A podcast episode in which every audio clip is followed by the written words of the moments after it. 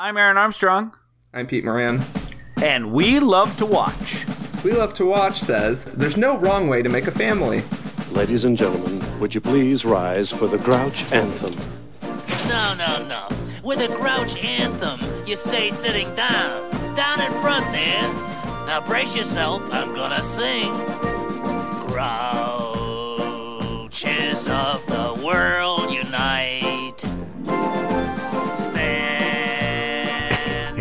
Stand Hey, up Pete. for your I'm just gonna keep recycling that one because it still makes me laugh. this movie is that um, that 30 Rock joke. where it's just the super super diverse family. Uh, it's it's even more diverse because it has a bunch of big fucking birds, a trash can monster.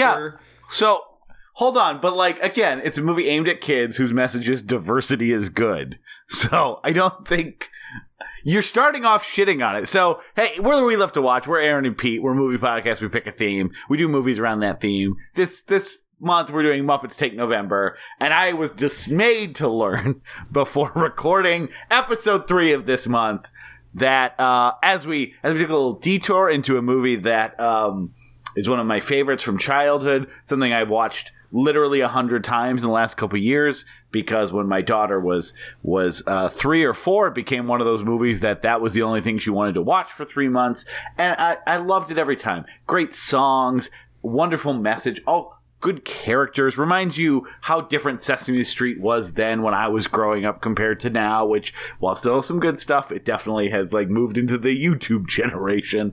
Uh, and then Pete's like, "Yeah, Said great, that with a can't wait." I'm- specific I'm- old man, uh, old man uh, acidity that I just really Well, it's it's the YouTube generation. the YouTube generation.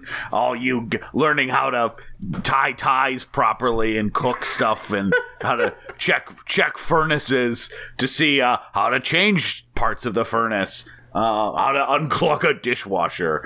Um, That fucking YouTube generation. I'm just I'm gonna list I'm gonna list YouTube only for its most helpful things in a complaining way, like not any of the bad stuff, just like good ways for references. Back in my day, you had to call over six of the boys, which were six union guys that would come over and smoke in your kitchen and yell at you Yeah. about not keeping your garbage disposal clean. And that was the only way to do it. You couldn't get helpful tips literally for every model, and we liked it because we had disposable income because because Reagan hadn't destroyed the middle class. So it was like, oh yeah, fix our shit all the time. Doesn't matter. Oh, don't know how to don't know how to mend a pair of pants. Sewing? Well, we didn't go to informational videos. We threw away the pants. Even more expensive pants, and then sometimes just tore them on purpose. Because who cares? The top income bracket got taxed at a reasonable rate, and it all trickled down to us. That fat cat Eisenhower. um, but yeah, I have a lot. I love this movie.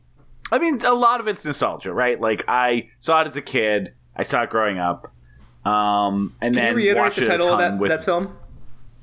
Oh, Sesame Street presents "Follow That Bird." I'm really Uh, glad you did the full and title because it made me hard to find the movie because I was just typing in "follow that bird" and It then made you. It made you hard. It, it, it made me hard. It, I think it's. It made it hard.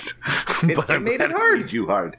It made me hard because Um, of the difficulty that it put in front of me. So, so yeah, I'm all excited to talk about. it. We're supposed to have a guest, Joy Lee. Unfortunately, is a little under the weather. She loves this movie too. I was excited to talk to to three people who love the movie, and then Peter, right before recording's like, "Yeah, it's it's fine. I'm not.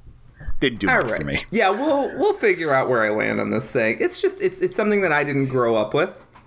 Um, and I But you said you saw it as a kid and liked it quite a bit. I have specific memories of Big Bird walking down the street, but when I was watching it this time, I didn't have those those um, nostalgia echoes that I usually get when I'm watching a movie I watched a lot as a kid. Like, so I, I maybe Did you sense- think it was Big Bird from the Muppet movie?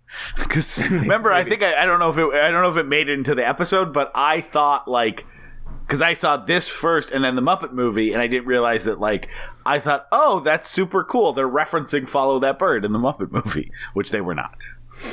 Uh, it's just Big Bird likes to. He Likes likes to to walk down the street. He likes to go hitch. He's a streetwalker. yeah, you Big can also see when you're when you're watching The Hitcher, you can see them drive past Big Bird uh, walking around down the side of the road as well. Well, he only hitches in one movie, but he's streetwalking in both. Why are you doing this? You're a smart bird. Figure it out. Um, well, hold on. Since so you didn't like it now, since we don't have a guest though, uh, do you want to grab it, Molly? right. sh- Nuance is important. did Molly like it more than you? Your No. wife? No, she liked it more than uh, Oh. the Watchmen movie, movie that we watched this week, but uh, it's not really an interesting comparison, is it? no, it's very specific. They both Um, feature big yellow characters. even though this is coming out next week and um, the episode we recorded last night uh, martyrs is coming out in like two months. Um, i was like this is a weird back-to-back recording sesh. Martyrs one night sesame street presents follow that bird night two. Kind of a Couldn't different dynamic Couldn't agree more. um, yeah. I'm really glad that we did. What- I would have loved for Joey Lee to Yeah. be on this episode, but I, I, uh, I Yes. think we'll, I think we'll be able to find that nuanced middle space because I did, I didn't hate it. It's a, it's an extremely pleasant movie, and a lot of things I did find uh, likable about the movie is because it's, it's, it's got that Jim Henson energy, that Jim Henson magic that I, I love so much. But we'll, we'll get there. We'll get there. so yeah so let's um let's talk a little bit about uh, sesame street in general because i feel like that's a really good starting uh point. We talked a lot about like muppets uh kermit the ga- the whole gang. But sesame street while uh while related is usually probably your first entry point to jim henson's creation the world of muppets for for most kids. So um i uh so Se- Sesame Street for me was like the show I watched as a kid more than anything. It was, um, and I really liked, you know, so I started watching it probably, I was born in 83. So, and I saw this movie in theaters. This is the first movie I ever saw in theaters. I think probably the first movie I ever saw, period. Um, and it, so I was, and I was two and a half when this movie came, I think came out August of 85. So, um, I was almost two and a half. Um, and I was uh, just obsessed with Sesame Street and, um, just watched it uh, constantly. Even though we, you know, there's other shows that I really liked. Uh, Fraggle Rock, like maybe when I was four, but like Sesame Street was actually a show I continued to watch. I think people age out of Sesame Street. Um, more now, actually, and, and that's kind of my theory that I want to get into a little bit.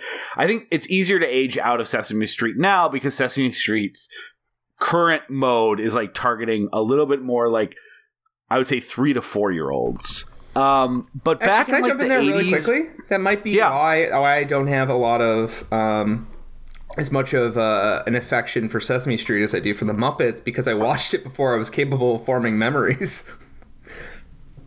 Yeah, uh, um, uh, that makes sense. Um, I watched it like around probably yeah two to four, and then the Muppets got pushed into my house. and you were the youngest too, so like for me, Yes. I mean, I I was I was never of age for Barney. Like uh, when Barney like premiered, I think I was nine, but I watched fucking Barney every single morning as we got ready to school because like I had younger brothers. I was the oldest of ten, so I continued to watch these shows for a while. But Sesame Street was one I very purposely did. But I I think that's because like the Sesame Street of the 80s, which also featured very heavily a lot of like 70s and 60s clips, was aged more towards like a four to six to seven year old audience, four to eight, as opposed to now where I really think it's it's like leaning into the three to four year olds. And I, I hate jumping on the bandwagon like that um kid you know uh kid shows ha- have been dumbed down or or something like that but i do think that the kid shows of the 80s weren't they, they didn't have this notion of like shows for preschoolers as much it was more shows for kindergartners like you look at something like mr rogers neighborhood and yeah that was a show i watched when i was three years old and four years old but now it feels like compared to what like they put on tv for my kids when they were three or two. It's just it's just radically different. It's more uh it doesn't have the patience or the like Mr. Rogers Expectation is of- slow. It's slow, um, slow and quiet. I don't mean that in a derogatory way or a negative way. No. I mean in a, is it, it's a slow, quiet, peaceful show. Like the show is matched to his his uh, sensibilities. well and you can tell. So I watch um I've shown uh, my kids some Mr. Rogers' Neighborhood, and they basically have like an equivalent of Mr. Rogers' Neighborhood, which you may know about, Peter, called Daniel Tiger's Neighborhood, which is a cartoon DT. version. They, yep, DT. um, it like it, it is very much not a it's a kind of a typical cartoon show show they do go they basically stay in the land of make believe it has a lot of songs it has a lot of bright colors it's a good show but it doesn't have like the patience or the expectation of a level of understanding or really asking kids to come to it. That's what I think is so interesting about Sesame Street of like the 70s and 80s specifically. It it was a show that was a little bit more targeted for like 5 and 6 year olds. But like I loved it as a 2 and a 3 year old and I loved it as a 5 and 6 year old because it was so like what Wonder Showzen was mimicking, which is like all these crazy segments combined into one and these really clever and funny jokes and really catchy songs, is like, is Sesame Street of the 70s and 80s. It was really frantic, really crazy, and really interesting to the point that like I bought some of those like, um, Sesame Street uh, best of from the 60s. They have like the first 20 season highlights. And I bought all those DVDs. Those DVDs, by the way, say this is 100% true, uh, not intended for children.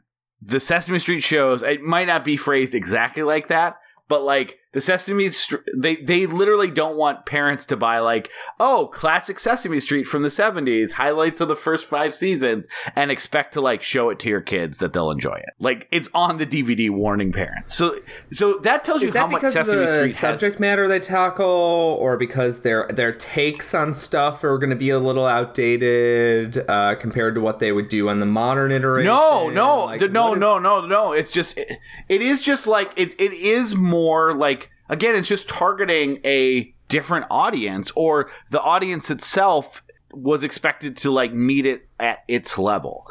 And uh, there's nothing like offensive. It's not like the old Warner Brothers cartoons where it's like, just to let you know, this one where Big Bird dresses up like Hitler. So, but it's all satire. But your kids might not understand why Donald Duck is Hitler in this one.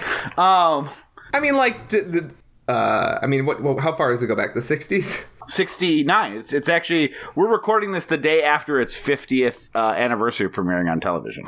Uh, got it. Interesting. We sometimes have really good timing, Aaron. I know. I know. But I, I think you'd find some of those like segments very like if you got one of those DVD copies and was like, this is interesting. And some of them like flash back a lot of nostalgia for me. And I, I've shown some of them uh, to, to Maya as well.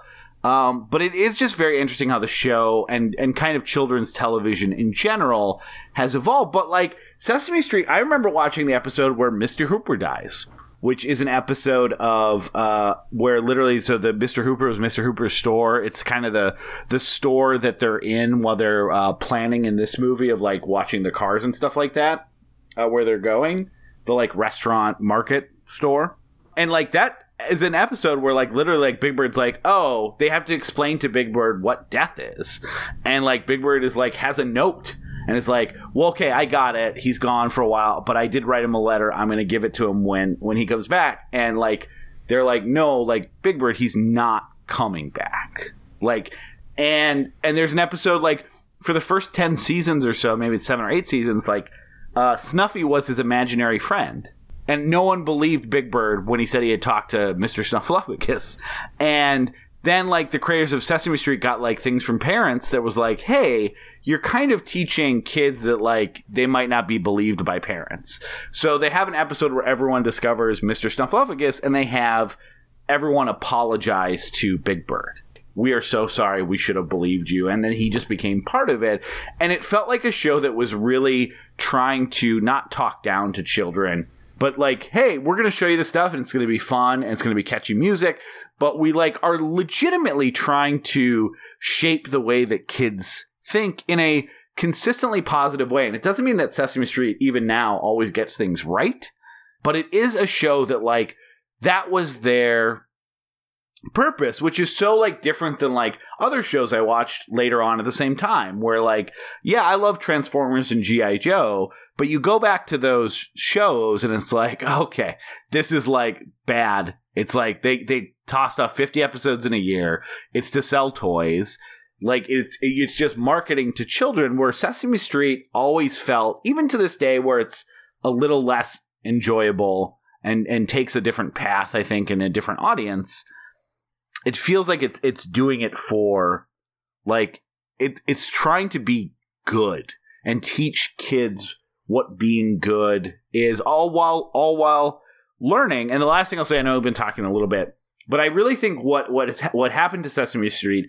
and I'm not the first person to say this. This isn't my idea, but um, is the switch in protagonists. Right, Big Bird is who's the protagonist of this movie is six years old.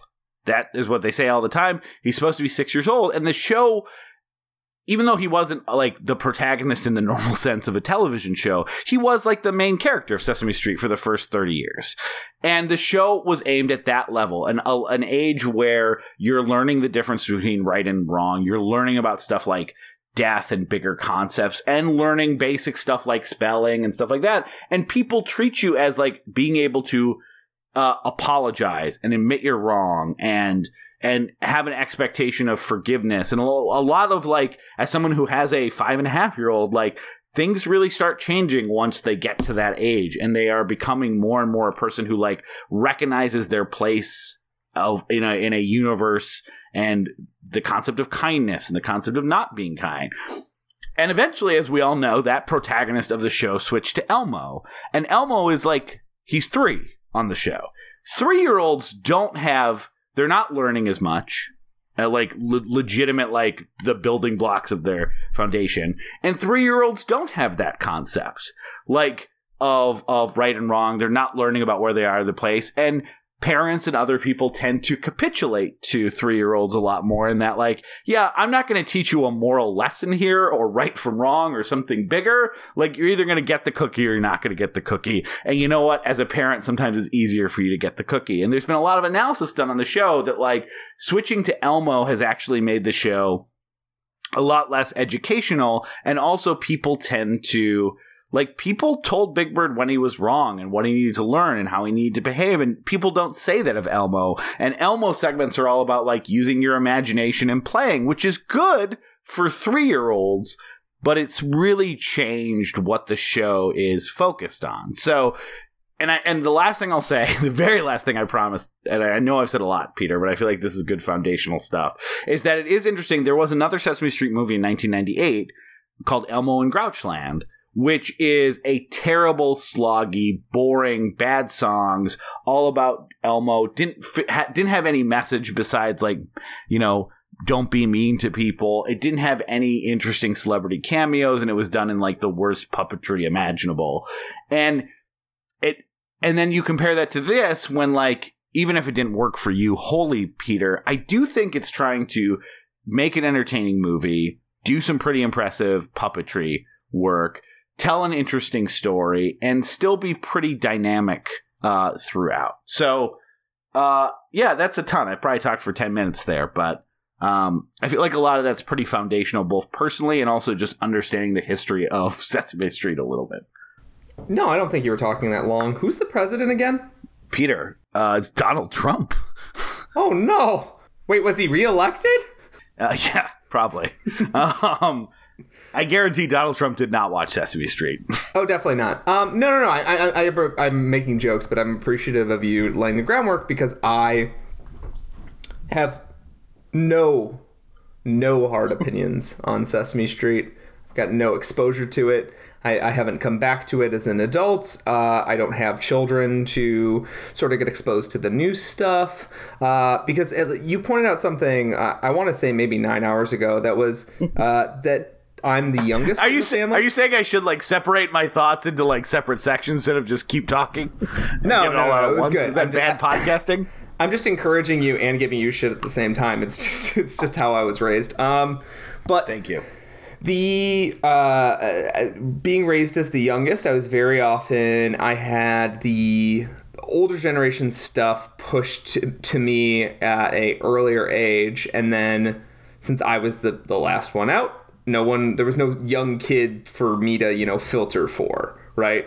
Um yeah. so that was why it was particularly funny that like my mom used to be very harsh on swearing apparently with my older siblings because i was around and my, my older sister was around. Uh, there were four of us mind you. Um, and then by the time that they got to like my sister, who's five years older than me, and me, um, my my mom had given up the fight, but my dad kept the fight going because she was like, "Who is he watch? Who is who, who's who are we trying to keep him to watch his mouth around? Like nobody. Like it doesn't matter. we we don't want him to swear like in front of our friends, obviously, but like around the house, like I don't give a shit."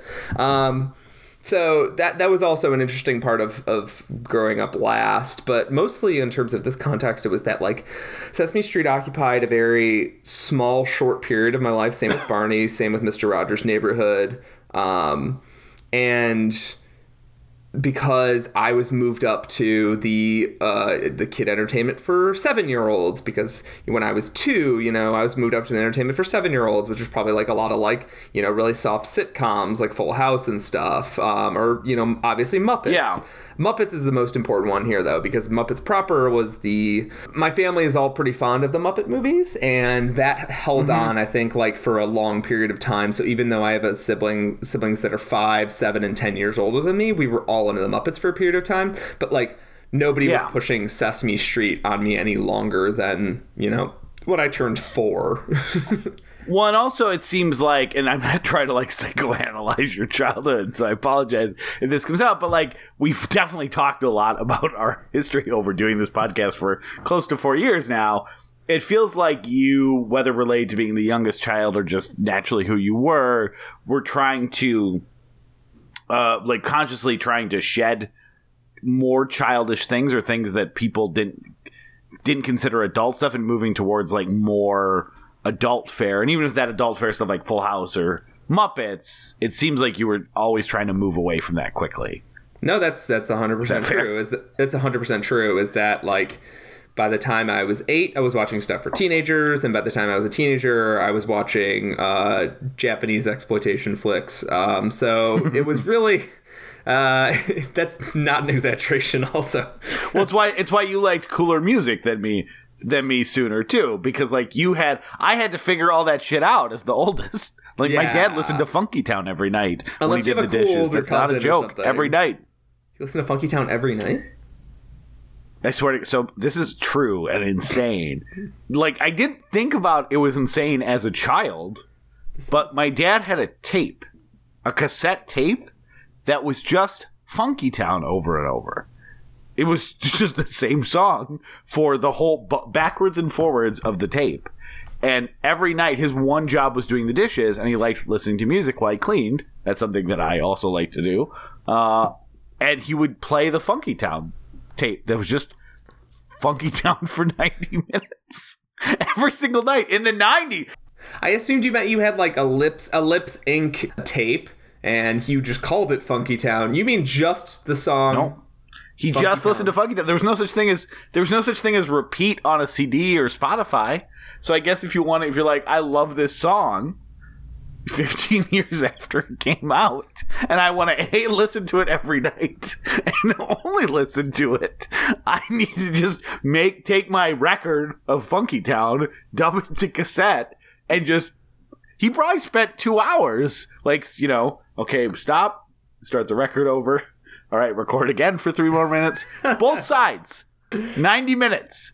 Fif- So- my dad was a DJ. He has a record collection that is thousands and thousands of records and a cassette collection. He got stuff free from the radio station. Worked his entire life. Why? why did he just listen to Funky Town for years I in the a theory. nineties? I have a theory. So Funky uh, Lipps Inc., who made uh, Funky Town, they're from Minneapolis. Do you think My dad's from dad- my dad's from California. He's never lived in Minneapolis. I moved here ten years ago. God damn it! You're ruining my theory. I didn't even know they're from Minneapolis. No. You're ruining my theory that he was kicked out of the band right before Funky Town came out. So now he sits and stews over Funky Town. So this is true. So my dad's favorite band, which we never heard doing the dishes, is Chicago, and he played trumpet in a Chicago cover band for years. That's pretty good. Yeah. He was in the my parents met in the Peace Corps. This is really getting weird, but they met in the Peace Corps and my dad was a DJ at uh he went and renovated their radio station and then just became a DJ at the like one radio station on the main island of the Marshall Islands. And every morning when the he was the only person that would do a shift. He would do it from six to noon and the radio station would play and he would start every day with Funky Town. And then he never got sick of that song. Was in the seventies. Uh and then yeah, so in the nineties as a kid, I like you know, I, I liked Funky Town because I was ten. And every night my mom makes dinner, does the dishes, the Funky Town cassette tape comes comes out, and he did he did this weird kick dance every night, which none of it seemed strange to me at the time, Peter. like none of it, because when you're ten, you're like, oh, I get the idea of listening to the same thing over and over, and I didn't know it was a 15 year old song. But yeah, Yeah, um, yeah. There's something deeper going on there. He's trying to recapture some youth. yeah. So eventually, I guess he got sick of Funky Town and found Jesus. you know where the real funky That's- town is? that's- It's heaven, baby. Yeah. Oh, you want to? Won't you take me down? You don't want to go down. You want to go up to funky heaven. Um, do you think there's like a, a housing crisis in uh, in Funky Town? Um, They have an extensive marketing campaign that your dad just fucking ate up like a rube. they, they did. Uh, we probably have property in Funky Town that we've never visited because all of his money went to blank cassette tapes for Funky Town backups. Um, yeah. So yeah. So you you didn't have that. Like you didn't have like you had you got cool music. No, my but dad you didn't didn't give like Funky Town. uh well i mean but like you had older brothers who were like probably discovering bands earlier where i was i always felt like i was two to three years behind like what everyone was listening to because we didn't have mtv and like there'd be like a band here and there where people like i, I think i like was on the ground floor of weezer because people at and green day because kids at school were mentioning it. But if they didn't it was like well i don't fucking know. I guess uh what's played on the radio? The verve pipe? Big verve pipe fan here uh, oh, Sister Hazel, great. That's why. That's why I think our I, uh, "Don't You Dare" is so interesting, because I really was just like buying these CDs of these like one-hit wonders on the radio and deciding, I guess I love this because it's better than anything else I've listened to. Yeah, I for sure agree. I think that there was there was a, d- a difference in years, and like my older brother that I am very very close with is seven years older than me. Um, so uh, Has not accepted my Facebook friend request yet, by the way. um, Update yeah, I mean, keep holding your breath, Sonny Jim. It's an exclusive club. you know what's not cool? 10, 10 followers. You know what's cool? no followers. You know what? You know what's not cool? One Moran as a friend on Facebook. You know what is cool? At minimum of two. I'm gonna I'm gonna add your two sisters as friends and be like, "What's up with Charlie? Why doesn't he want to add me on Facebook?" Chances are, uh, podca- none of them will respond to your messages. Uh, hey, you You're know the that reason. You're the reason I'm still on Facebook. Is because of you and this sickening community that we built around us. I know all these these people that have showered us with nothing but like uh, support, Yeah, love. yeah, it's disgusting. They're probably they're probably uh, Z- Zuckerberg plants. Nobody loves me. Peter, that's not true. Someone probably does. The dog that I give treats to while we record loves me. people love treats. yeah, so I, I, you know, would be what's kind of an interesting. this is a transition back, I guess. Um, I'm glad this is just a goof around episode. Uh, but I, I, uh, I would be interested to. I have like an extra set, so like one of the discs of one of the best ofs that I had from that time, like stopped working, so I bought another one and another DVD copy. So I have like two discs from like those kind of like uh, best of from the 70s stuff. Uh, I, I would be totally interested in sending that your way, Peter, just to see like just watching just like these segments that they had and like interstitial puppet stuff and these like here's a minute of like a catchy counting song that teaches this. I'd be interested if a if it brings back any like recognition or nostalgia from the time that you did because I was surprised how much I'd totally forgotten about and then when I bought those sets I was like holy shit I remember this um, and also just like what your take on it is in general. So, um, just because got I, did, I guess right now. I don't think HBO should have the rights to all of Sesame Street. Yeah, I think everyone agrees with that. it's pretty fucking weird, isn't Um, it? You know how they introduce? I saw uh, they're introducing like a homeless Muppet, um, which is good. Teach kids about like yeah, that's good. I think they do that. Um, I like the idea of like them introducing um, um a new a new Muppet who uh isn't able to watch Sesame Street on on television because his parents can't afford HBO. they're like and they're just like, no, all of our adventures have televised. He's like, where? I've never seen it. We've we've allocated our resources much differently to make sure we have food and shelter. They're like, no, this is a you don't have HBO, and that'll teach kids what it's like to not know about Sesame Street. Yeah, and the moral wrong it is to not sub- subscribe to the home box office network. I do think it's like it's a little bit of a catch twenty two because I remember did hearing that the you know Children's Television Workshop like did not sell their stuff to Disney, which is why like Kermit's not on Sesame Street anymore, but he's in this movie, which we'll probably talk about at some point. Um, and uh, and like they they were having some you know, I can't. Yeah, he he literally doesn't know how to get to Sesame Street anymore legally. um, legally, he has forgotten the way to Sesame Street. Kirby, why are you so upset? well, Miss Piggy, um, I looked in our mailbox this morning, and uh, there was a bullet in it, and there was a little note tied to it that said, "Don't go to Sesame Street." Kirby, why don't we have any money? Well, I used to be a news reporter. I got fired from my job and blackballed at all the surrounding networks. So now I used to be I used to be a double threat. I used to be a variety show host, which got canceled, and a TV news reporter, and now I've got nothing. Can't get a job at like the local Sesame Street public access weather channel or whatever. because Disney got them rights all tied up.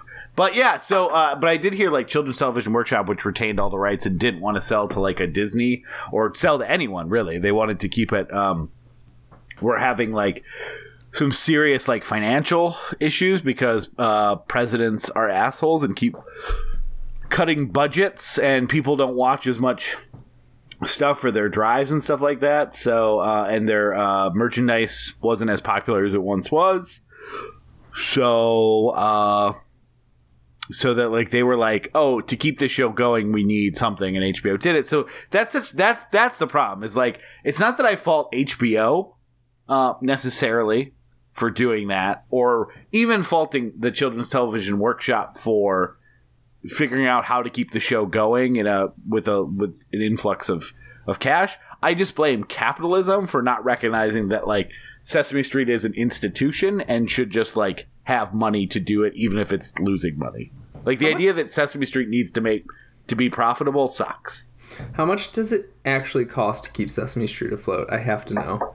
Aren't people generally coming on to know. Cameo for free? Isn't it like the talk show racket where people get paid almost nothing or nothing?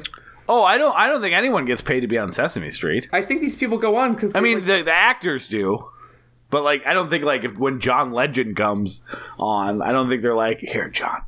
people aren't doing it necessarily to I mean they're doing it for a sense of kindness for Sesame Street, obviously like a sense of charity and like giving back, yada yada, but like um all that bullshit. But like just because you're on TV doesn't necessarily mean you're doing it for like a fucking payday. So I don't know why. I Yeah, don't know and what also- would be their big cost driver. Well, I just think there was a time like where there was like like I actually Sesame Street merchandise besides like the insidious like Tickle Me Elmo stuff. Like some of the best books that I read to my kids are Sesame Street books, right? Like they have great lessons or they're really good about like th- they're really good about uh, like my daughter, my one and a half year old daughter, loves her Sesame Street books because they're really good at like teaching something with few words and a lot of good pictures like that. They they've really cracked that in like a very positive way. So like she learns from those books quite a bit. So I've never and and also like because in general Sesame Street is such a wholesome and good influence both from a learning perspective and like a way to be a human perspective. Like I feel like yeah, that's a good thing to get people into Elmo dolls. They'll come to Sesame Street and it'll be a good experience for those kids. Like that's a good thing for kids to be obsessed with. But like yeah, they just haven't like it, you know, there hasn't been that thing that's been like driving people to Sesame Street uh, for for a while. Um, and then I guess the other thing that really hurt them though is that uh, they so they they made a lot of money on DVD compilations, right? Mm-hmm. Because they never released uh, segments of they never like released full seasons because they produced 200 episodes a year that were mostly an hour long until about four years ago.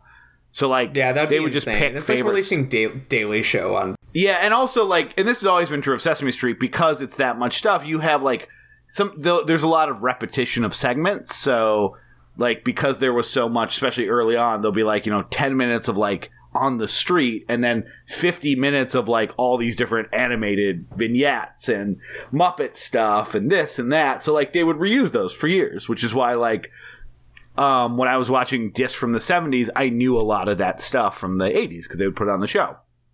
So if you released all that, it would be like a lot of repetition of material. So they would release these like, oh, here's Cookie Monster highlights and Bert and Ernie highlights, and they'd be on DVD, and parents would buy them out. But once that kind of DVD boom crashed, um, they that they were getting a lot of, I guess, revenue from that as well.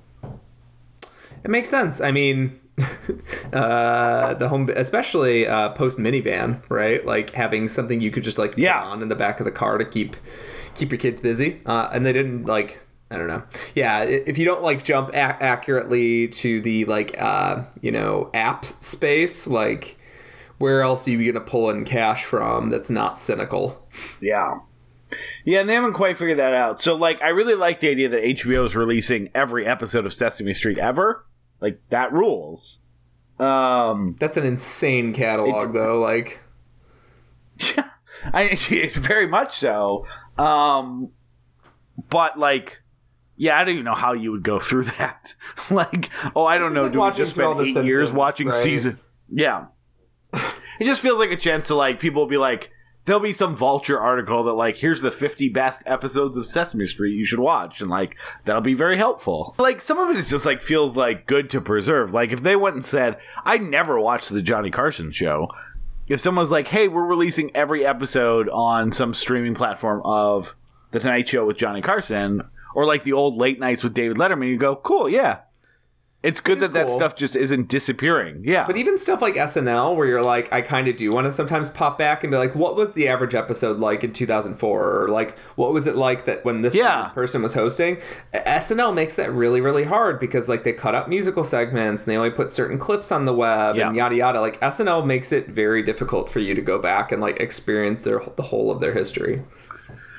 Well, yeah, and and and anything that's like daily like that or like close to daily, it's so tough because it's like, well, we're never we're not going to release. Like, it makes sense to me that that Sesame Street or the Children's Television Workshop wouldn't say, well, seasons of television are popular, so every year we're going to produce a fifty disc set containing 220 episodes of season 29 i don't know it's going to cost a thousand dollars. Like it makes sense that like that was never a viable option for them in the way it is for like even a saturday Night live which is still like 20 shows a year right? Um but now that like you can just put it on like a digital thing and it's not even a pay by season it's just like oh yeah that's one of the benefits of having this streaming platform. You get every sesame street uh, episode ever. Like that's good. I like that. I, I'm glad they're available and not just gone forever. Even if I'm I'm clearly never going to sit down and watch uh, ten thousand Sesame Street episodes. Yeah, yeah, yeah. yeah. It's, it's, I just, yeah, you're right. In terms of just like keeping that shit archived somewhere and uh, Yeah. in, uh, in, in decent repair, like it, it serves a purpose, right? Because uh, as time goes on, the stuff that gets left behind, uh, even in the digital age. But um, yeah, so do- now that Yeah. we've, I think we've talked about like a lot of the overview of what the hell Sesame Street is. Do you want to talk about this one specific iteration of it? Follow the bird. Yeah, let's follow that bird right to the other side of the music break.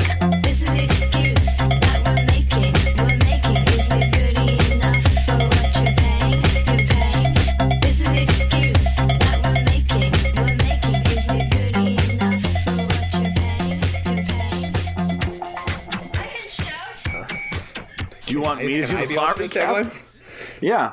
Yeah. Peter, by a, uh jury of your peers, you've been sentenced to alternate taglines. Uh, your peers are you, who said, "No, it's okay. I don't want to do the plot recap." America loves Big Bird, and we love abusing Big Bird. Yes, movie's all about treating Big Bird like shit. But that's what you get for abandoning your family for a bunch of homogenous um, birds. I would say also this film is in the Nothing But Trouble universe. Let's see if you can figure out what I mean by that. I haven't seen nothing but trouble. Hmm. Chevy Chase is in both, and John Candy. Mm-hmm. Feel like the similarities end there. John Candy plays a, a highway cop in Nothing But Trouble who Okay. feed Yeah, who I haven't feeds, seen nothing but trouble. Feeds uh, children or feeds children feeds uh, lawbreakers to his uh, his father who's a judge. He basically brings them in front of the judge and says they were speeding or whatever and then the judge enacts vicious and violent punishments on them for uh, breaking the law. Um, unless you are um, the electric underground um, because in which case you can rap your way out of your punishment. But chevy chase uh, and uh, and demi moore can't rap Is the Electric Underground from Nothing But Trouble?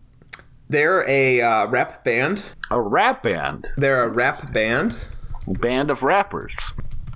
Oh wait, no. Unless you're the band Digital Underground. There we go. Not electric. Oh yeah, I know. I know. Did everyone knows Digital Underground? There I wasn't sure if you were trying to do the Electric Mayhem or like I wasn't sure what you were doing. Uh, but you've combined the two, which is appropriate because you you muppetized it. I muppetized Um, it. Yeah. So there, if you're a member of the Digital Underground, you can get out of being murdered by Dan Aykroyd with a dick nose and nothing but trouble. Um, so what I'm saying, I mean, Digital Underground kind of has a dick nose in his video for Humpty Dance. there's multi- I think that's part of the got a reason he fake respects him so much. Oh, okay. Uh, yeah, but And I the think that the Digital reason Underground this is is not in connected this to- movie. I God damn it, connected Peter. Nothing but trouble is because uh, John Candy is going to take uh, Dave Thomas and the other comedian, and he's going to have them murdered by Dan Aykroyd. Can you tell that this movie was uh, shot in, in Toronto, Canada? In that uh, most of SCTV is in this movie. Uh, yeah, I'm. I was. I was. I was. Had my eyes peeled for a Rick Moranis or a, a Catherine O'Hara or a Eugene Levy, even, but no such. Yeah, because you got Joe Flaherty, Dave Thomas, and John Candy, uh, and then Chevy Chase, who's not part of them, but it seems feels friendly. Feels friendly nice to SCTV. yeah, no, no, I didn't mean he seems friendly. I, I meant he seems friendly to SCTV, not to anyone else, and probably not to most of SCTV. Um, but I was just trying. To Do you want to recap all that? Bird? That's why I they was kept. mostly recapping. Um, I mostly recapped nothing but trouble. But if you want, Nothing But Trouble. Follow that bird. It is weird as long as you mention the John Candy thing because I don't want to have to go back to it. We probably won't have time. It is funny that his form of like policing is clearly in the background going, "Hey, okay, your kid was ripped off at this carnival. I'm gonna." Just take him for a few weeks. We're gonna drive around the country until he's on the back of my motorcycle until we can find the people that did this and he can identify them clearly. Even though I understand they're just part of a circus and they have names and like they're driving a circuit, uh, something that can transport circus equipment and a Ferris wheel. But just to be clear, I need to take your child for weeks on end. Who knows when it'll end? Really, I'm just gonna be driving around hoping I run into him. But uh, yeah, I'm gonna need your kid for a while. Because they, Your kid because filed a police beat report. At the end of the police report, it says he has to be my partner. Does he want to bring criminals to justice or does he want to go to kindergarten? Choose. Oh, kids these days, they always want cops to solve all their problems. Well, guess what, son? If you can't solve your own parents' murder, then why should I be able to? Uh, yeah, so Follow That Bird begins uh, with a uh, with the Grouch anthem, which is unrelated to the rest of the movie, but does is a fun song. Um, and then uh, it kind of happens. Everything happens really quickly, which is not the case when you're a kid because everything feels longer. And I'm only mentioning that is that I do think this movie figured out very early.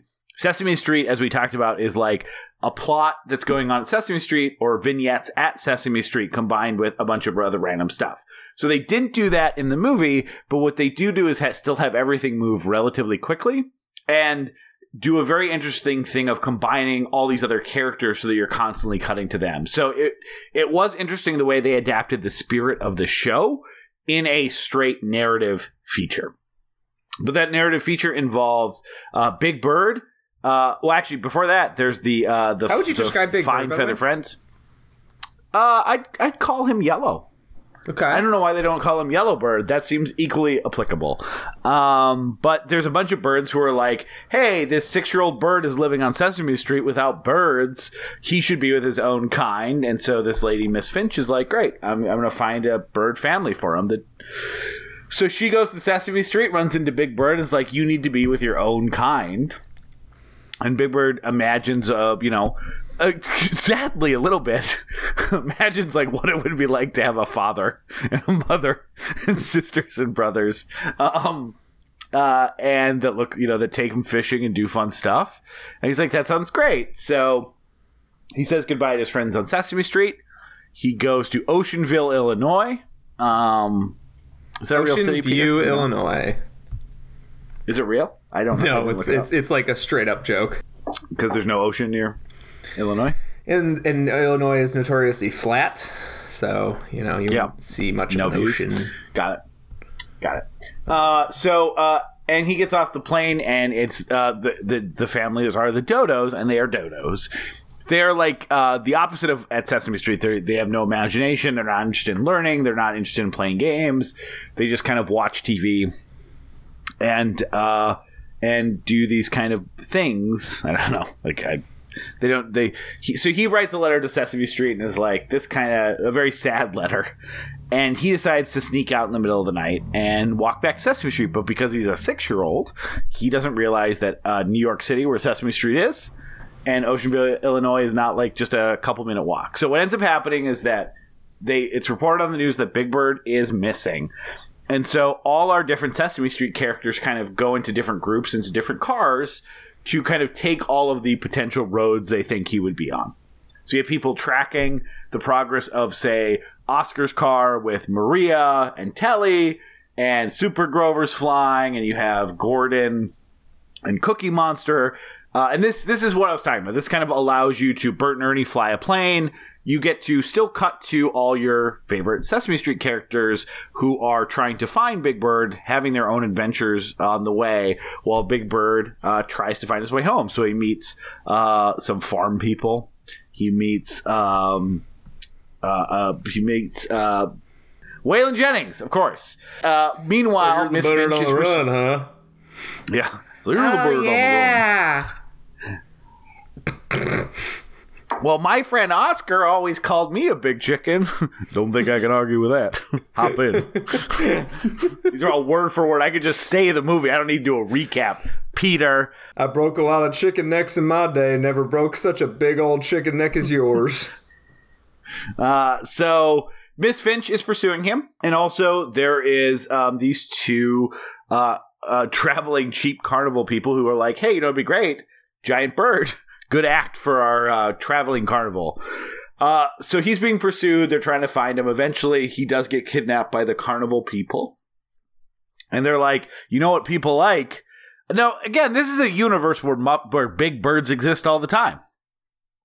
It's not that odd, but they're like, what if we paint him blue and have him sing a sad song about being in a cage? Kids at our carnival will love it, uh, which they do. And meanwhile, they are able to find him. Be- uh, the Sesame Street characters they they try to break them out of the cage. There's a kind of a chase sequence where they make them jump out of the cage onto Gordon's car, which has been eaten by Cookie Monster. Uh, the circus brothers get arrested, uh, and Miss Finch, when she goes back to Sesame Street, they do a very nice pan of like the incredible diversity, both in uh, human characters and various puppets and Muppets. Uh, about like, oh, I guess a family doesn't have to be just people of your own kind, and that is the end of the movie. And in between, there's some very catchy songs and a lot of good life lessons and some very funny jokes, in my opinion. Um, Peter, and I think we've talked enough about our history about this movie. So, where do you want to start? Do you want to start with the songs?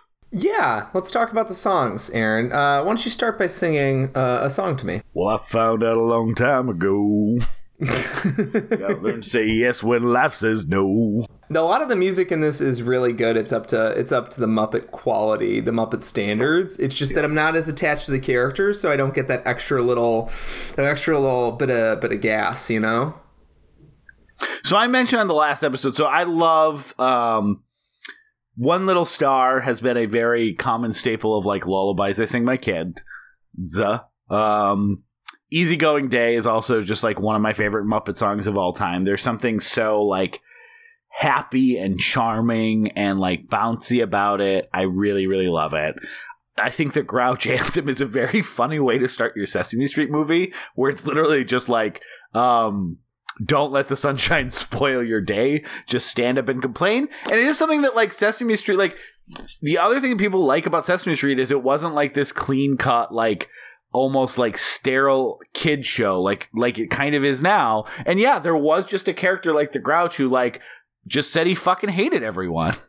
And like it's like, yeah, there's people like that you will meet in this life as well. And people aren't an asshole to him. They don't take shit from him, but like they treat him with a level of kindness and respect too. And like that's what's so great about early Sesame Street. So it's a very funny song to start the movie with. I love the Bert and Ernie song. Uh, Ernie is by far my favorite uh, Sesame Street character. Um, and I love the Upside Down World. Also, I want to pause on Upside Down World. So I was as as I was watching that as an adult with my kids, and I'm looking at this, I'm like, so that they're in a biplane, and the the the characters' mouths are moving, like they are being puppeted in a non-green screen biplane. So I went and looked up how they did this because I all of a sudden realized like this is fucking real. And yeah, it was Jim Henson and Frank Oz 20 feet above the ground, upside down in a plane, performing the song. That's, Pretty insane. It's also the, for something that is like not as remembered. I think as uh, the main Muppets properties. Uh, it, it clearly had a smaller budget than the Muppets movie did. Than the Muppet movie did. Yeah. Um, for all that, they still were willing to like bust ass to make sure this thing looked right. And they could pull off a few cool that's the thing, stunts. I don't think it's quite on the same level as the bicycle stunt in the Muppet movie, but like that's still like them. I mean, how many like, people could have their died in the- neck to do this thing? So, bicycle scene is truly amazing, but it's kind of watching this again and learning how they did it. I was like, this feels like it should be talked about a little more because even though the bicycle scene is amazing, uh, there was probably no risk of Jim Henson and Frank Oz dying horribly on the bicycle scene. Uh, but I feel like being upside down in a biplane, performing as Bert and Ernie, who was flying it? couldn't figure that out for my research, but that is crazy. Yeah, yeah, yeah. That's like just an extra little bit of like, well, you could have faked it. It still would have been charming. Like the show didn't do stunts like that. But yeah, since it's the it's the movie, I, I you could tell that they wanted to pull out some extra stops. Uh, the, the the amount of cameos in this thing is pretty pretty crazy.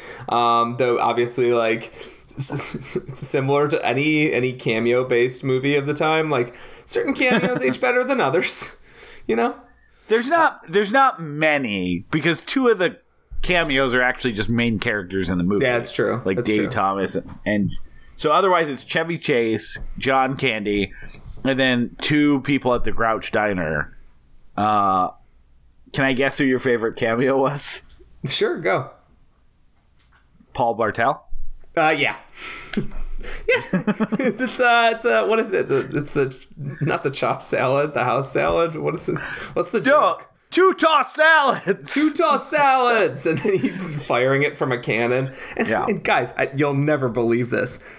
Since he's firing it from a catapult, the, the salad doesn't even get to the get to the table, let alone the bowl on the table. Like, it's just good stuff. It feels like yeah, it feels like so I feel like you are again being a little bit of an asshole. that is no, very funny. No, this was sincere. I sincerely find it very funny. It is very funny. And, and again, a word- perfect like little like well, very might be. It was definitely very funny to me as a kid.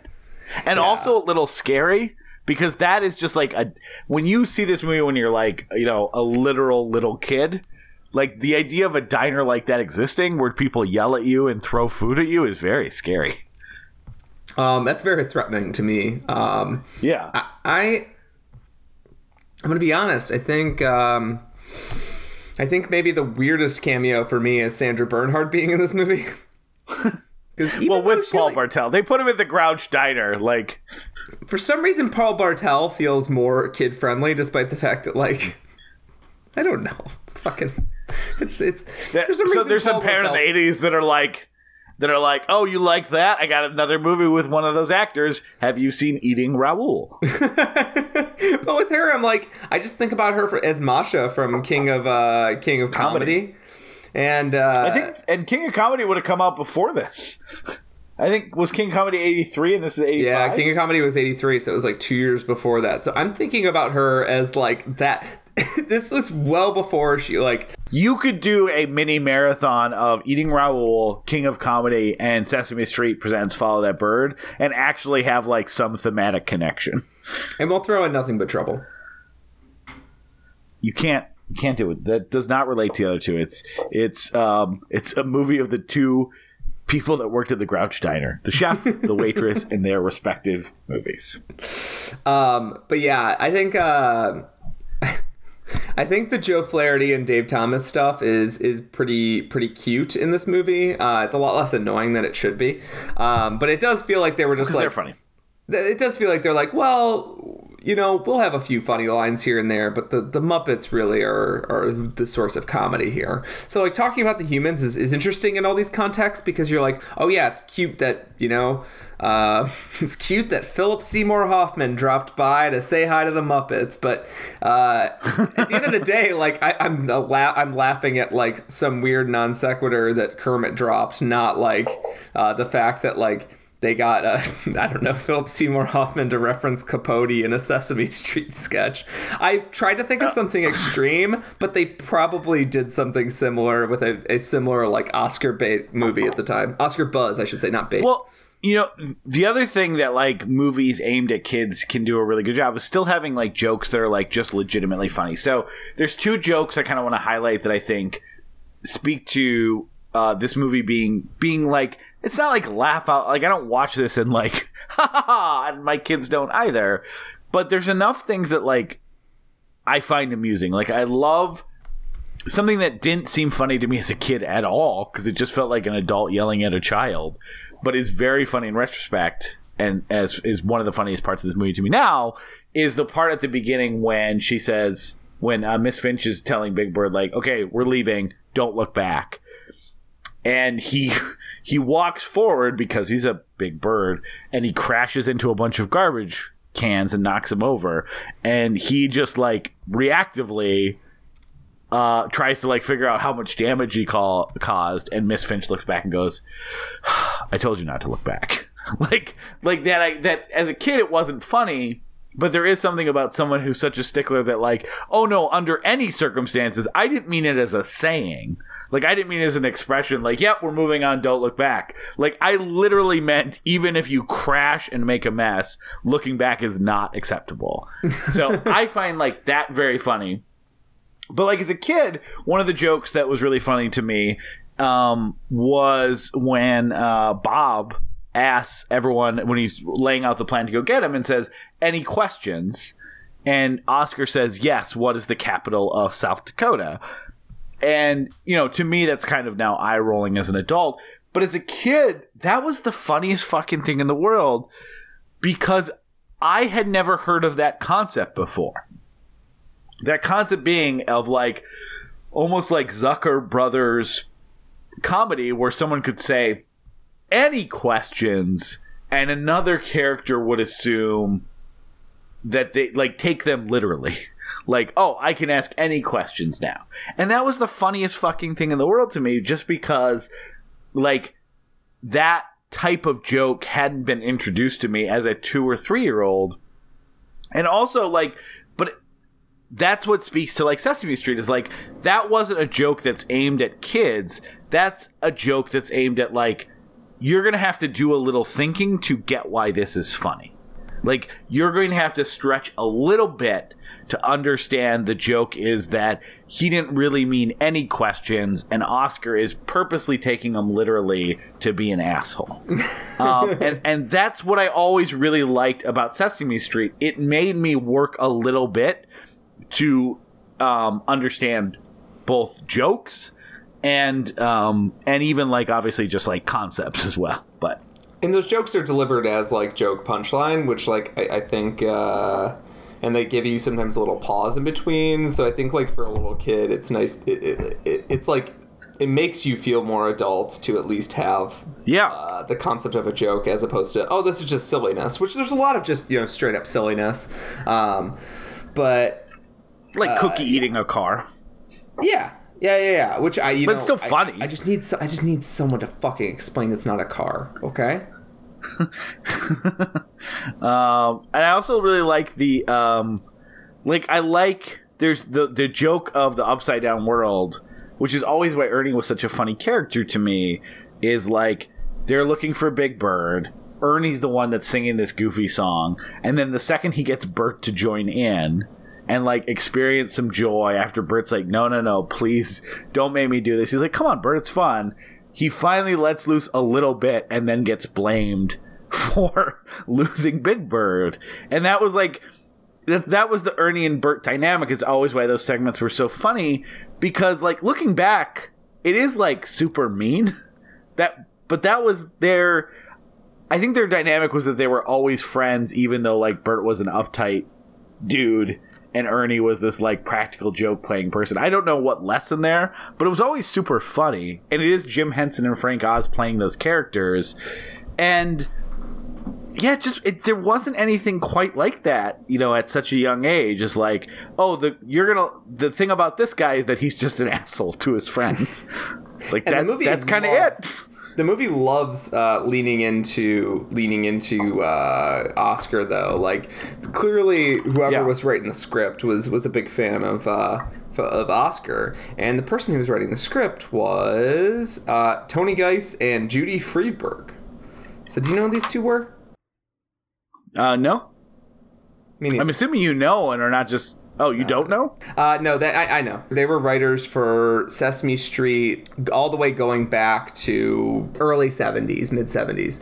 Um, Yeah. They were writers going back to like the mid 70s, and so they kind of jumped at the opportunity to to write this script. Um, and so it is like written. It's not like they were like we need to get big Hollywood talent. Like they got like they got like uh, you know writer writers um, that had written tons and tons of episodes of the show and had written some specials. They written for like the Land Before Time movies as well, which is interesting.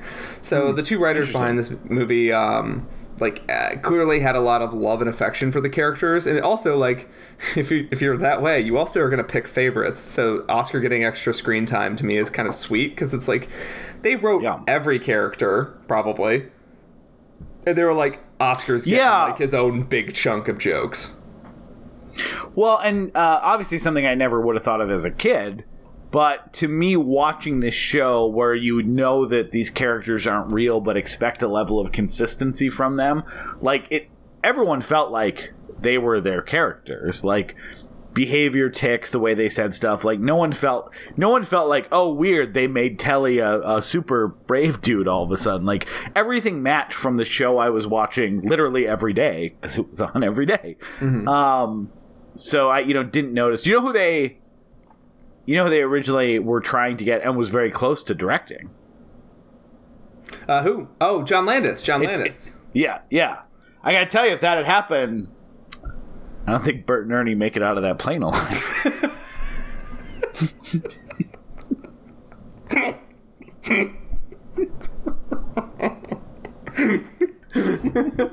All right, we're doing one more take. Uh, um, um, Bert's agent says that um, that if he's not doing another take until they get the, the, the safety inspector out here to take a look at the biplane and make sure the pr- get that fucking plane off the ground It's and get those two fucking muppets in there. uh, yeah. Here's what is weird about it, though. Wait, that would have also killed Frank Oz and Jim Henson, right? Yeah, he would have killed two adults and two children. Here's what's crazy though. This movie, he didn't. So Twilight Zone, the movie, was released in 83, shot in 82. This movie came out in 85. It tells you, like, how much that didn't really affect John Landis's career initially. That, like, they're like, oh, yeah, the. The guy who literally killed two children on set, maybe he should direct the Sesame Street movie. Uh, yeah, he he literally and he literally turned this down to go do Into the Night, or I think that's the movie. Um, yeah, movie a different movie. Yeah. yeah. Yeah, it should probably be a bigger scandal that Children's Television Workshop and Warner Brothers try to get John Landis, after killing children, to direct a movie featuring quite a lot of children aimed at children. Uh, can we park here really quickly and note that Yeah. Big Bird is a Cardinals fan? Like, come on. I mean, it's a it's a bird based team. He only has fifteen to choose from. It'd be weird if he was just a fan of like, like, never mind. Um, It's so it's so weird that, that whoever named like baseball teams were like birds. Probably let's make that the majority of our teams. Animals are at least seventy percent. it feels very 1920s though to me though, right? He flew like a bird, a cardinal, in fact. Oh, you like or- Oriole was probably a slur. yeah, we're take we're Baltimore. We're taking back Oriole. Um, yeah, I don't really like Big Bird. Is this the point where I say that? Uh so I think as an adult you you should probably like Big Bird. Um and I don't mean that like if you don't have nostalgia first at least you could agree Big Bird's better than Elmo. Elmo's not in this movie, but Elmo is like, Like, if, if they pitch shifted uh, Big Bird and then made him uh, 30% whinier. well like so Big Bird is not like a good character for a 30 year old. Like or Bert and Ernie like well no I, i'm just saying like bert and ernie oscar like they were they weren't the main focus of the show right so it was um it was always like they, those characters got to be funny or weird or I, I really like the scene where they're breaking him out of jail because it literally is a scene of like a bunch of uh people with some um some disorders that aren't on the DSM 4 all trying to silently break people out of prison like oh the guy that can't stop counting and the guy that's like I want to break my friend out of jail but cookies like this is like a drug addict thing but um like I really I that's that's all very funny to me, but they get a little more space to be funny. Like Big Bird is the person who is learning all the like like Oscar doesn't learn lessons usually on the show. Bert and Ernie don't usually learn lessons on the show. Like Big Bird is the stand-in for the kids watching the show. So when you're watching the show and you're 4 or 3, Big Bird is exactly the audience, the the stand-in that you want. It's a 6-year-old. Like if you like you you shouldn't like six year olds that aren't your kids because five and six year olds are like whiny and annoying and frustrating. And if they're your kids, you have to like, and it's the worst age too because they are understanding all the things that Big Bird is, is understanding uh, about like life and death and morality and all that stuff, but also they're just also kids. So yeah, uh, Big Bird is like if you if you have no nostalgia for him, but like I don't like like Big Bird's he's not funny, he's not interesting, but he is a good stand-in for like three, four, five, and six year olds watching Sesame Street. I mean, that's a good that's a good point. Uh, I mostly watched him as uh, a character that I needed to protect, where I was like, this is this is somebody that needs to go back to their family, and then I focused on Yeah. literally every other character. But like, is it bad? Is it bad to say that I find Big Bird's voice very annoying? Um, here's It, what's sou- really it sounds like Big Bird is a, is both a six year old and a sixty year old with a Percocet habit. I think that's what he became. So his new whoever's the new voice is even worse. Oh wait, per- wait, I- Big I- Bird isn't dead. No, he's not dead. Um, but like he like he is like an 80 year old man now and like can't do the Big Bird voice. Caroll Spinney. So he like slowly phased out over a few years. Um, where sometimes he'd be Big Bird and sometimes someone else would be Big Bird. Um, And now he only does Big Bird when Big Bird is horny. uh, when he's a randy old man, then get Caroll out. Yeah, it is. Uh, the new voice is pretty whiny too. What's super like? So I bought the audiobook Street Gang, um, which is like the oral history of Sesame Street, and I'm like, I ended up returning it because I didn't realize it was like heavily abridged. Um, because it's like a 600 page book, and then I got the audiobook and it was eight hours, and I was like, oh, this seems off. How like how big are the words on this? um, but uh, I also the other secretly the other reason I returned it is that I was like, oh, Caroll Spinney's narrating, great, the voice of Big Bird. Um, that voice, even without the little extra he does for uh, playing Big Bird, is not a good voice to listen to an audiobook with. uh, it is. Uh, it's just like I don't want to be like, oh yeah, his voice is annoying, but uh, yeah, like his cadence, and probably that's from fifty years of playing a a, six year old puppet as your main like speaking voice.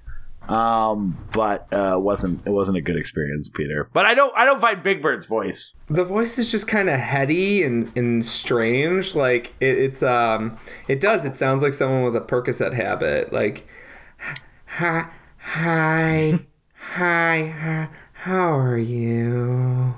That's why, yeah, doing an impression doing an impression of him is very difficult because it's just kind of his voice. So, yeah, like- and and when you do an impression, you have to lean into the creepiness of it because the, the that breathiness of it is to me to me it indicates a child who is uh, suffering some sort of serious breathing condition. Yes, yeah. So I so I actually don't find Big Bird's voice annoying because it's like it's just it's something at this point I just identify with Big Bird, who uh, I've heard talk for my entire life essentially. But I, I will I will stand firm that I find Caroll Spinney's voice annoying. That's the hill I'm gonna die on. Big Bird not annoying. Actual actor. is that like you're not necessarily supposed to identify with Big Bird when you're an adult man, but but the like the the fact is I'm following him around a lot and just feeling very sorry for him, which I think is something that'd be a good transition point for us, which is that this is a very sad it's a very sad movie, right? It's it's, It's a very just, sad movie. just following around a child being uh, given the hope that you know maybe this other home will be better for me and then re- slowly coming to the realization that that's not home for him even though he has all of his needs met and then he has to go out on his own in the big scary world to get back to his old old home while people are trying to stop him and capture him inside various other places like he's literally being detained by Yeah. a circus and Yeah. So as a kid, though, because you're looking up to Big Bird, like even now watching this this movie, like I don't feel like protective or scared for a six year old because like he seemed older than me. It's kind of like when I watch. I don't know if this happens to you, Peter. Like, but when I watch a show, even now, like if I watch Saved by the Bell or Full House or something, like a show where all the characters for the most part were older than me when I watched it they all still feel much older than me. Like if the first season of Full House, like Danny Tanner, uh, Bob Saget's like 28. I'm 36. I watch that show, uh, and I still look at those adults on the show, and are like, oh, they must still be like they they still read as older to me. So even now, like watching Big Bird, in this movie, as dumb as it is, like the way my perception works, is like. I don't feel like I no longer I don't look at him as like a six year old. He's just like, yeah, it's Big Bird um, because I just spent so much of my life viewing him as like older and somewhat in control, even if he made mistakes and and had to learn. But there is a part of this movie that is was incredibly anxiety inducing uh, to me as a kid and was the scariest part. So when he goes to the Dodo family and um, he is like expecting affection from his new parents and like you know a kiss goodnight getting tucked in and stuff like that and they're just like the concept of like showing affection to your kid is like so foreign they're just like yeah uh, great like shake your hand good night. That stressed me out incredibly as a child and still as an adult those feelings of just like i want this part to be over still pop up because i i do my parents made a, made a lot of like mistakes and you know like any parent and definitely went on the crazy side as they got older but like i never felt like they didn't love me right? Like i always was like um that was never a doubt in my mind. So the idea of like going to a house where like your new parents are like showing you any form of affection no you're just like our our our bird kid. Like no thank you. Tuck in. And like the way that big bird is just like longing for the touch of some some emotional connection in the world is like was very anxiety inducing in a way that I couldn't like verbalize obviously at that age, but You're seeing yourself in that perspective, in that sense of vulnerability, Yeah. where you're like, oh, I, I'm at, I'm not taking love as a given. I'm asking you for it, and I'm not getting it. Yeah. Um, and just the the, the yeah, I'm doing my best. I came here. I'm trying my best to fit in. I know we're a little different, but at least like show me the courtesy of like, you know, tucking me in at night. Feels like the minimum. I moved to your house. I'm six years old. It's hard, it's so hard to talk about because I don't have kids. With any sort of case of like children being relocated or children having to have like surrogate parents or temporary sort of like parental figures or something like that, um, I feel like it's like it's like sad to see a kid ask for something, ask for some level of affection, and then not get it because like kids are usually not aware of their feelings to that level. They're just like, and for Big Bird, he's not really aware that he needs like that kind of affection. It's just that he's like asking for it because he's like, well, this is our ritual. This is how the night ends every night. Is that Yeah. one of the one of the many strange people in my neighborhood comes into my house and kisses me goodnight. Yeah, I mean, it's usually Gordon or Bob. Gordon or Bob. Yeah. Uh, Maria sometimes. Sometimes Uh, Maria. Probably Susan. So he has sort of a swinging Uh, relationship with parents. he does. As an adult, like if you look at that concept, essentially it's a six year old who is being raised by a neighborhood, but not in any sort of like like that's fine, like great. Uh, a close knit like apartment complex who are all friends and hang out all day, raise a kid. Like I'm not here to judge what your family dynamic is, but he has his own house. They just come and visit. And then in his in his mind, he's like, "Oh, maybe I should have parents." And then he goes to parents. Uh, it's it's a little weird as you write it out on paper and like map it out. Like, huh?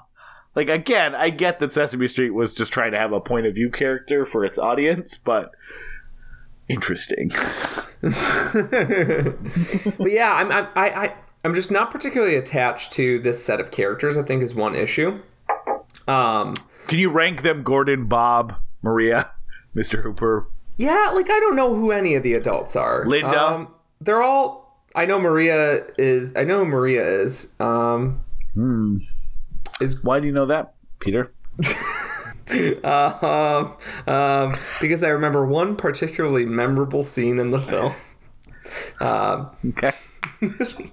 Uh, no, I, I, I remember who who Maria is, and then the rest of them i are uh, it's completely irrelevant to me. They're just they're just the older adults, um, because that's just not something that was baked into me. So watching this movie, I was just like, what's this weird neighborhood going on where everybody is, is just fighting to get across the country to save one child? Like it's it's it has its own like it has its own odd weight to it. Um, that I was just not comfortable with. All those adults I have no, Well, but no I- prior relationship with. That sounds like you're like telling the cops something. no, all those adults, no seen- prior relationship. No, I didn't know that they were communally raising a six year old. no, no prior relationship. Um, I thought everything was strictly on the up and up. I thought they were babysitters. I didn't know he had his own coop. Um, he lives in a nest. Not great. I did no relationship with those adults.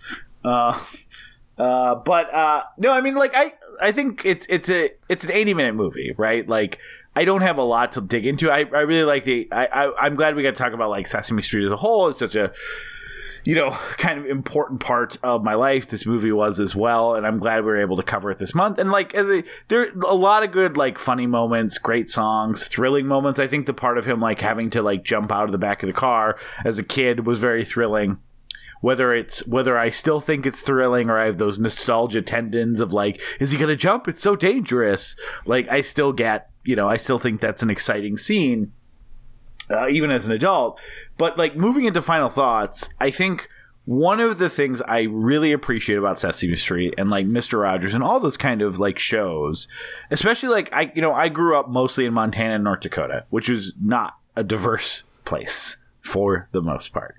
Um, but you know they've done all those there's some studies about like uh, representation matters not just because of like you want to um, you want to see people that like if you're not a white straight cis dude that you want to see people that look like you at like on TV but also like it benefits everyone like there's those studies on like how like being uh, being exposed to like uh TV featuring people that don't look like you actually makes you like less likely to be racist. And they're again, they're not definitive studies, but about like the parasocial connection to like our television characters. And that's why like another good reason why representation matters. So like watching this movie and realizing it's about like not being into your own kind and like that incredibly expansive pan of like as an adult feels like hitting the nail on the head of like here is how diverse Sesame Street is, um, with a long pan of all their characters.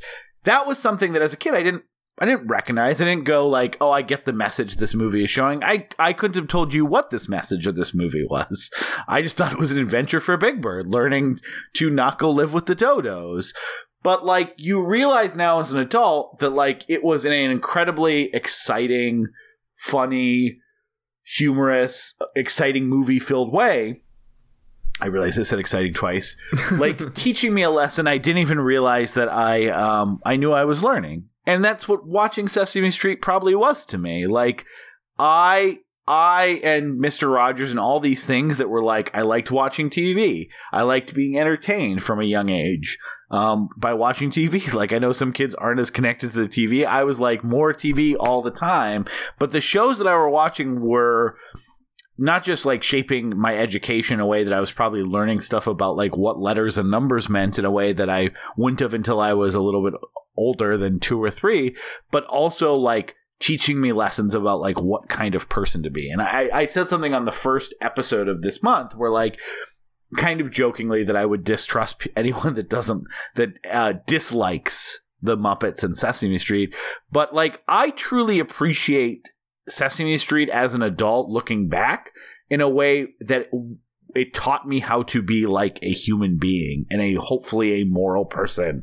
and someone who uh, treats people for their character as opposed to like you know uh, who they were born into or anything like that. And also like even the people that suck like treating them with a level of humanity. Like oscar ernie like it wasn't like uh, sesame street was filled with squeaky clean like people that always did the right thing it was about accepting everyone and treating them with a level of kindness and respect and trying to help understand what they needed. And these are a bunch of things that I've, you know, hopefully continued to be as I've grown into an adult and a parent myself.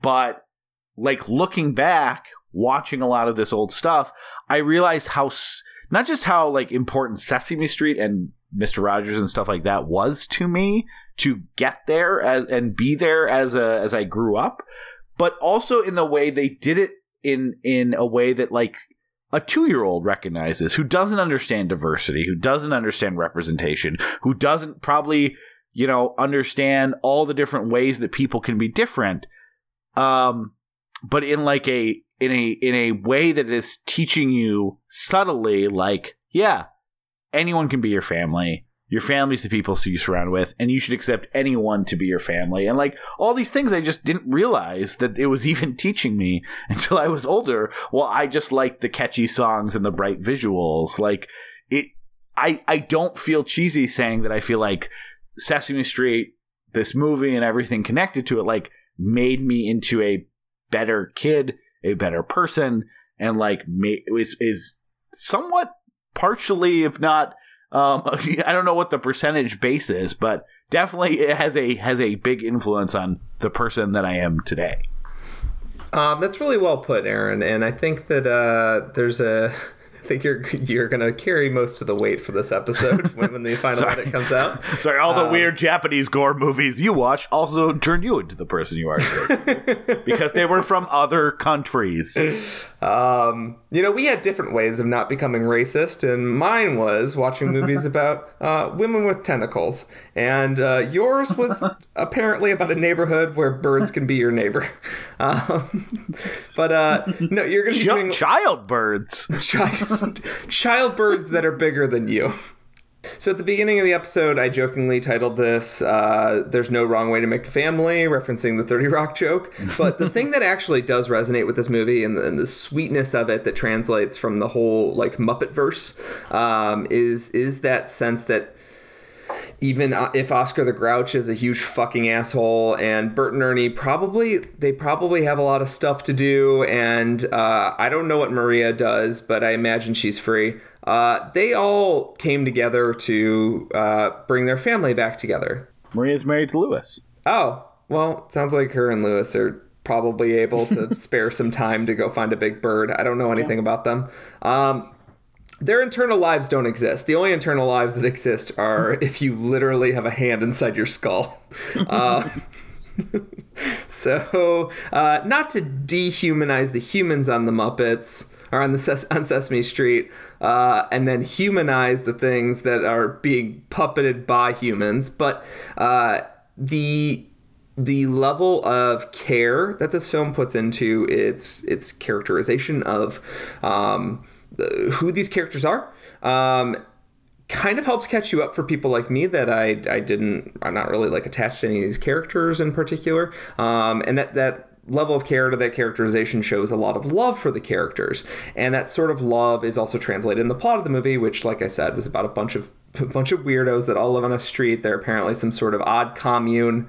Um, they all came together and wanted to they created a family for big bird and then they wanted to reiterate that family with him um, when he was sort of he both rejected and um, was rejected from in a sense uh, that family um, his bird family.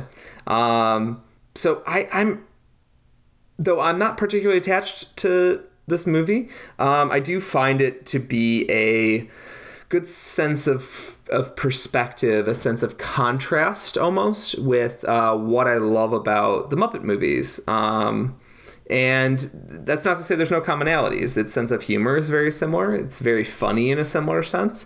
Um, but it shows that just because uh, I don't have a particular set of nostalgia for these characters doesn't mean that I can't appreciate the sweetness and the the uh, I can't appreciate the genuine sense of sweetness that this film is pushing out into the world. Um, and in 80 whatever minutes, 85 minutes, uh, I can sit and enjoy that sense of sweetness and that wholesomeness, uh, even if uh, I'm a little bit outside their target audience, not just in terms of age, but also because I'm, I'm not that nostalgic for it. Um, the only thing I'm not nostalgic for is um, the count.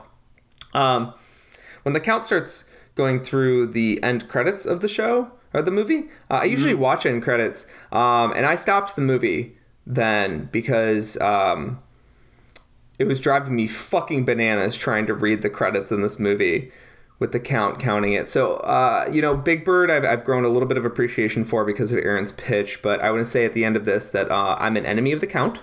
Um, I will slay him.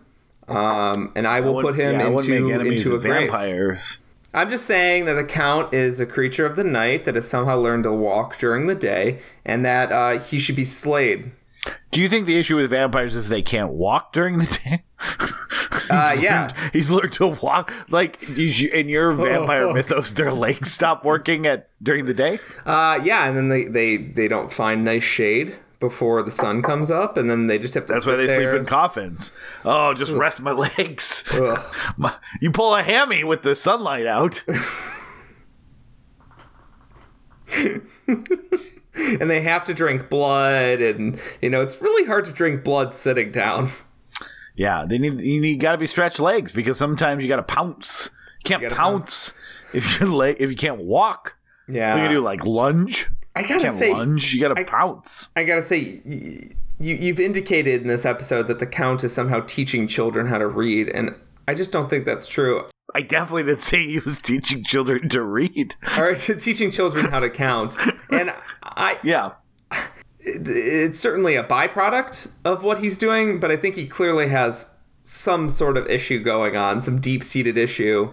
Uh, as you said, that the DSM cannot quite classify, and that it happens to have the ha- the happy uh, happy accident, uh, to quote another ch- uh, another uh, inspiring figure for children. Um, that uh, it allows children to count in order. But I think for the count, it's just a it's a disgusting disease. But it, it's maybe the only way to distract him from uh, eating people. I do really like that the writers of this movie, I think, had enough of a sense of humor to go and say, "Hey, you know what'd be funny if they had to." If the count was trying to, uh, they were trying to break someone out of prison, and the count couldn't stop counting keys because even though, uh, even though uh, it's a serious moment and they're trying to free, free his their friend, um, it's not so much of a thing he does because he likes counting. It's actually a a real compulsion holding him back. Um, so I think that was nice. I think they it was nice that they were able to clarify. Are you familiar with the the one of the ways to defeat uh, vampires in certain folklore uh, involves uh, throwing rice in the ground Oh yeah, I have heard that. So because they have it's to also uh, count. yeah. So do you think that prob- secretly the Children's Television Workshop is providing enough distractions for the count It doesn't kill them all. so he doesn't murder? Keep counting stuff, buddy. It's fine. But see, that's why they're so accepting because they're like, even a murderous, blood hungry vampire, we'll just keep him occupied. That's something he loves. Counting Yeah. stuff. If you've never seen this, probably don't bother. If you have kids someday, watch it. Show it to them. They'll love it. If you're a child listening to this, I'm assuming you're living in a coop being parented by a commune of an apartment building next door. Uh, check it out. It's good. Uh, next week, we're wrapping up the Muppets Take November with uh, Muppet Christmas Carol. Uh, I don't know why I, I, I sounded like I was saying someone's name named Carol, uh, which I didn't mean. Uh, and we're joined by the person who started this month out, Ethan Warren. Yeah, that's going to be very exciting. Ethan, uh, I was going to say this. Ethan was obviously, as, as Aaron referenced, uh, on the first episode of the month, and uh, we're going to be, I think, extremely, uh, extremely positive about uh, Muppet Christmas Carol, uh, as we were about previous Muppet movies. Uh, Also, also, if if you are a six year old living in a coop, I apologize for the language that we just listening to this episode. I'm, I'm very sorry. that's been a general Um, general theme of this month has, has been uh, Muppets for adults swearing. because the la- I, I A believe a lot our, of inappropriate stuff. our Muppets episode with with uh, Douglas was uh, filthy. I believe. Filthy. Yeah, that was anyone. Sometimes we do episodes on movies we both love, and under the circumstances of recording that, we're like, we definitely did it justice the first time, and the second time is a lot of goofy, inappropriate bullshit uh, because of happenstance. Uh, I imagine. Like in the same way some people talk about the Starship Troopers episode of Blank Check is like one of the most frustrating because they talk about throwing up for 45 minutes and people were really psyched about Starship Troopers, I feel like that the Muppets episode we released last week might be one of those episodes. we do talk about what Kermit names his dick and went into a very detailed explanation on like how Gonzo fucks all those chickens and didn't talk about pretty large sections of the movie. so so, anyways, yeah, next week, Muppet Christmas Carol. Uh, Ethan said he might read the book, which I thought would be funny if he meant the Muppet Christmas Carol novelization, but I guess he means Christmas Carol, which is instead of being very funny, just rubbing it in our faces that apparently he has time to read a fucking Charles Dickens novel. Anyway, Christ. we'll talk about that next week. Good Uh, night. did we talk about how in uh, the Santa Claus trilogy, uh, the, the wife's name is Carol? Three hours. three Uh, we talked about all three movies, Peter. I'm assuming. Oh. we did. And I said good night. Week. Good night. Are we allowed to plug stuff that we did last year? Good night. Sure you will. You just gotta keep going. Pick up your feet, follow your beat. Oh, I don't know. Listen to me, son. I found out a long time ago. You gotta learn to say yes when life says no. Don't dwell on the bad times once they're past. That kind of thinking gets you nowhere fast. Cause there ain't no mountain you can't climb. If you hang on tight and just make up your mind. Once you set your heart to moving on, son, there ain't no road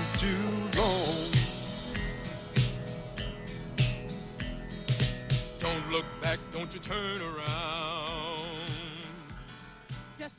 Thank you so much for listening to We Love to Watch. If you made it to the end, hopefully you liked what you heard today. And if you'd like to hear more, please go to patreon.com slash we love to watch. And if you can chip in a few bucks, that would really help us keep the lights on and keep us moving forward. Uh, it wasn't an implicit threat by Peter. He just didn't know how to say it. But either way, we'll continue to make more. But it would be helpful uh, as we explain to our loved ones where all our money is going, which is all on server space. Uh, if you can't, uh, if you don't have a few bucks to chip in, we totally understand. And you want to support the show, we truly, absolutely would appreciate a uh, review on iTunes. I know every podcast says it, and it's because it really does help. And so every podcast wants that help. So please go leave us a positive review so that when people find this show organically, they hopefully want to tune in and listen. And thanks again for all of your listenership and support and time throughout the years. Uh, we really do appreciate you. Uh, with kisses and smooches, Peter and Aaron.